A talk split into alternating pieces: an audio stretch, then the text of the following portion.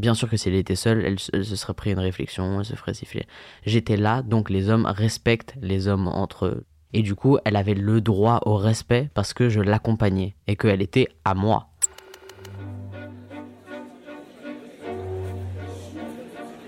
Ce jour-là, j'ai eu une révélation.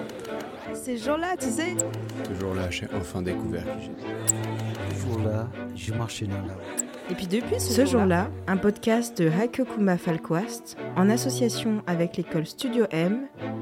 Une histoire, une vie, parce que ce qui nous rapproche le plus, c'est nous. Alors, je m'appelle Rio, j'ai 21 ans.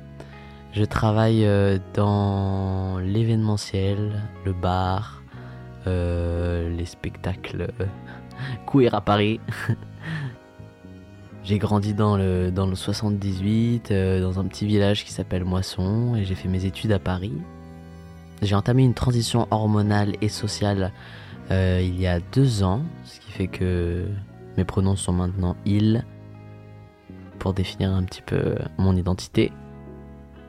Et j'aimerais vous parler aujourd'hui de euh, ce que c'est que de devenir socialement un homme dans cette société et, euh, et tout ce que ça implique et les réalisations et, et les émotions que j'ai traversées un petit peu.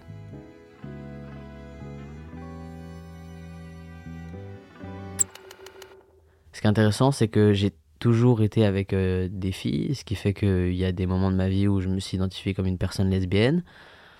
Et, euh, et je vivais beaucoup de, de harcèlement avec mes partenaires parce que c'était euh, voilà, euh, deux filles dans une rue, dans la rue, qui se donnent la main, qui s'embrassent.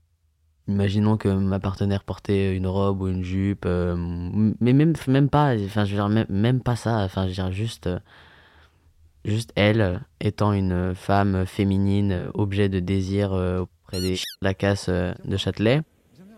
Moi, c'est vrai que j'avais une présentation euh, plus masculine, donc j'avais moins le, problème de ah t'es bonne, voilà. Genre, je veux dire, j'étais une fille, mais j'étais une fille qui accompagnait la fille sexy bonne, quoi.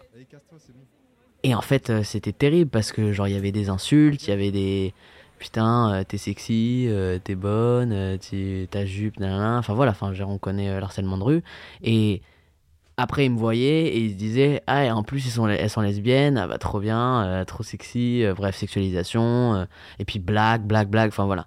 Avec cette pression, c'est fou parce que quand on passe à côté d'un, de, de groupes comme ça où on sent qu'on n'est pas en sécurité, à chaque fois j'ai l'impression qu'on n'en parle pas. Juste, on le sait, on se balade, on se donne la main, on serre la main un peu plus fort, on n'en parle pas parce que le verbaliser c'est un peu trop angoissant ou peut-être qu'ils vont nous entendre, mais on n'en parle pas, on sait. Même parfois on parle, mais tu sais, la discussion elle est même plus. euh, on parle, on entend même plus ce qu'on se dit, on parle juste pour combler un vide, une angoisse. Enfin voilà. Donc on n'était pas safe, mais surtout euh, mes partenaires euh, n'étaient pas safe. Ce jour-là, ce jour où j'ai compris beaucoup de choses, c'est un jour où, on se baladait à Châtelet dans les mêmes, dans les mêmes conditions où- de, ce que je vous ai dit avant. Voilà, je me balade avec euh, ma partenaire. Seule différence, c'est que maintenant je suis perçu comme un mec dans la société. On passe avec bien sûr l'appréhension de se dire ah bah il y a cinq mecs chiants, voilà, il va se passer ça, on sait, on est habitué. Hein. Ça s'appelle la résilience. Euh, et le trauma. et euh, on avance. Et je me souviens qu'elle portait même une jupe. Et on s'est dit, bah voilà, on devrait pouvoir porter une jupe tranquillement, mais là, elle savait qu'elle allait être en danger. Elle se cache un peu derrière moi, mais on marche.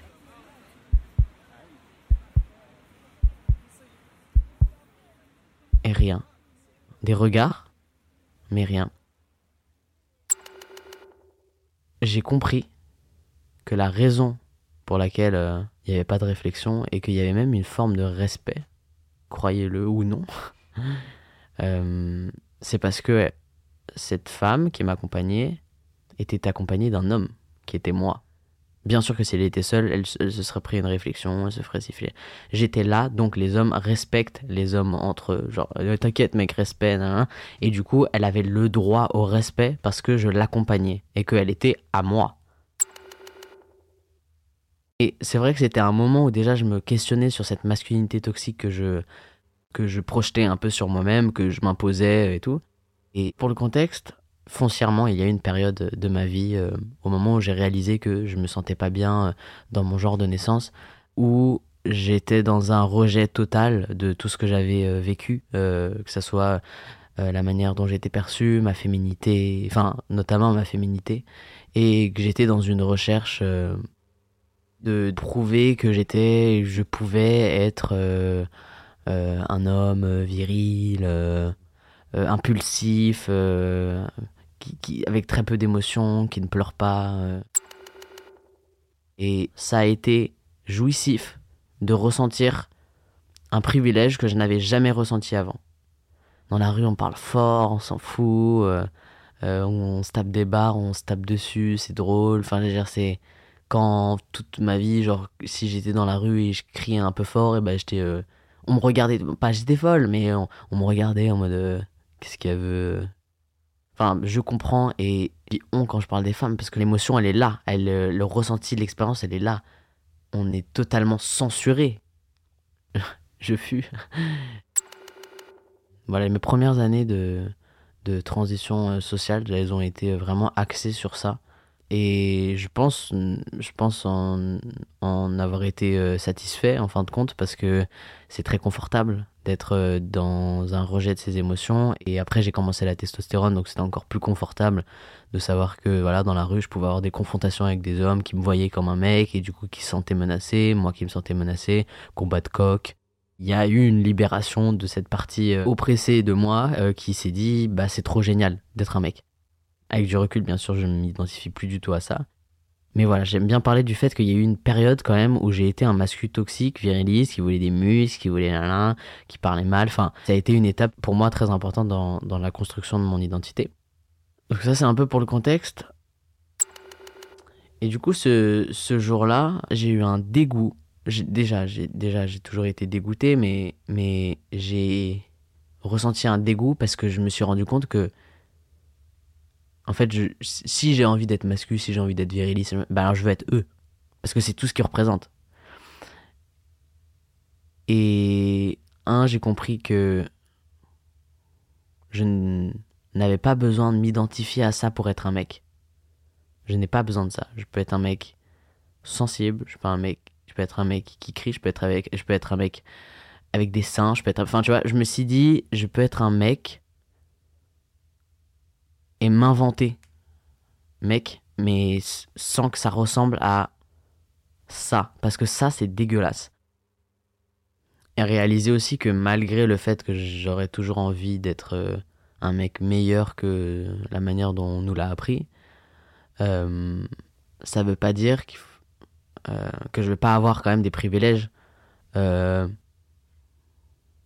dans la rue, etc. Et, qui, et pour moi, qui dit privilège dit besoin et devoir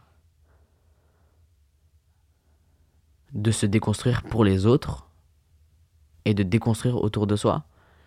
Euh, et quand avant j'avais des euh, discussions avec mes potes, euh, où j'avais mes potes Mexi 7, où vraiment j'avais envie d'être dans le truc, et genre ils parlaient de cul, et j'étais en mode ouais, c'est trop une meuf, et genre en parlais. Et bah, quand avant je faisais ça, pour m'intégrer et, j'ai même pas envie de m'en vouloir parce que c'est vrai que c'est très compliqué de transitionner et de se dire ok bah oui euh, j'ai pas envie d'être une fille donc je suis un mec donc euh, être un mec c'est être comme ça. Donc je m'en veux pas d'avoir été comme ça. Mais en fin de compte euh, maintenant je vais je vais avoir l'impression d'avoir le rôle d'essayer de déconstruire de la manière la plus intelligente possible pour leur faire comprendre que bah c'est pas possible. Et, et, désamorcer cette haine et cette colère hyper masculine qui existe partout euh, parce que c'est comme ça que les mecs sont éduqués. Et voilà, je me suis rendu compte que j'avais une chance énorme d'être une personne qui ait expérimenté ce que c'était qu'une fille, même si c'était très dur. Parce que j'ai pu avoir accès, j'ai pu avoir conscience de, de, choses que les mecs 6 euh, n'auront jamais. Et voilà, cette, cette anecdote, elle m'a elle m'a chamboulé, elle m'a elle m'a bousculé et elle a vraiment créé en moi une volonté de changer ma manière de voir les choses, ma manière de me voir moi-même euh, et ma manière de vouloir euh, agir, euh, de m'engager.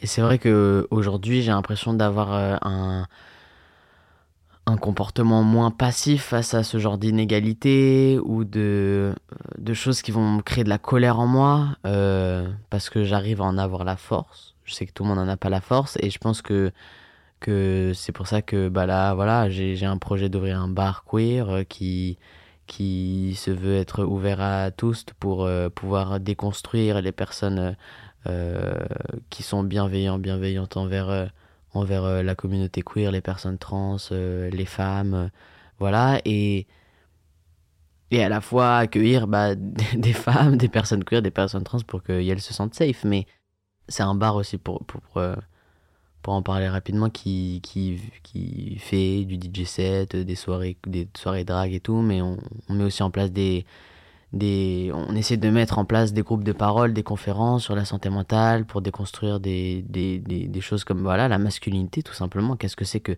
de, de transitionner? Et, et, moi, je, moi je, dis, je, dis souvent, je, des fois je, je ressens beaucoup d'envie quand je vois les hommes, parce que les hommes, les hommes cis, parce que voilà, ils représentent quelque chose qui m'attire, je sais pas pourquoi ça m'attire juste. Et à la fois, j'ai l'impression d'être attiré par la chose qui, à mes yeux, est la, le pire ennemi de la société. C'est pour ça que c'est vraiment une expérience de base. La transition, pour moi, c'est une expérience hyper riche, déroutante euh, et magnifique. Mais les conflits internes, sociaux, euh, de genre et tout, ils sont au milieu de nos transitions. On ne fait.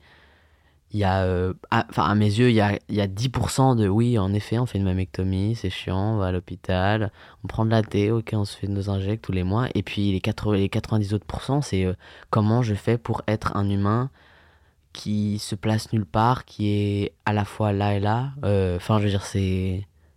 Enfin, je veux dire, l'insertion, l'adaptation, la transformation sociale. On fout, pour moi, on s'en fout du corps. Enfin, socialement, comment on s'intègre à nouveau dans une société, c'est. Pour moi, ça a été. Euh... Enfin, c'est toujours euh, un. un combat et je suis vraiment content qu'il y ait eu ce point de bascule.